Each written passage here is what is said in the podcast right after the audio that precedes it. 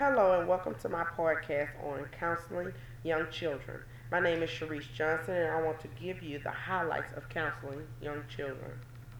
It is important for fellow counselors to know that on average, 1 out of 10 children and adolescents experience a mental health issue each year. This is important for you to know because you will probably be working with one of those children during your career, so you need to know how to help these children cope with their situation.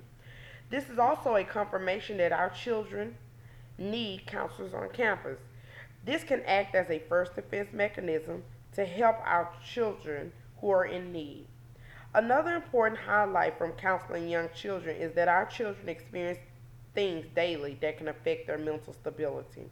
They are living in abusive homes, dysfunctional homes. Some don't have homes. Some are facing dilemmas in the schools from teachers and or fellow peers, etc.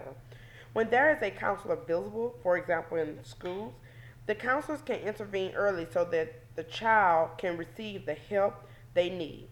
Though school counselors are important, they're not the only counselors that are needed for children. Children need a counselor who understands their needs, whether they are school counselors or private practice counselors. Another important highlight from counseling young children is the idea that counselors must understand the child developmentally. This is one tool the counselor can use to see if the child is progressing normally or abnormally. There are many disorders on the record for children, but as a counselor, this can be very difficult. So we must understand the child developmentally first in order to have a starting point in diagnosis. The most important highlight from counseling young children is that as counselors, we must make sure we are, di- we are diagnosing our clients correctly. We are working with young children and adolescents. Sometimes they are not able to tell us exactly what they feel or think. It's hard sometimes for them to explain.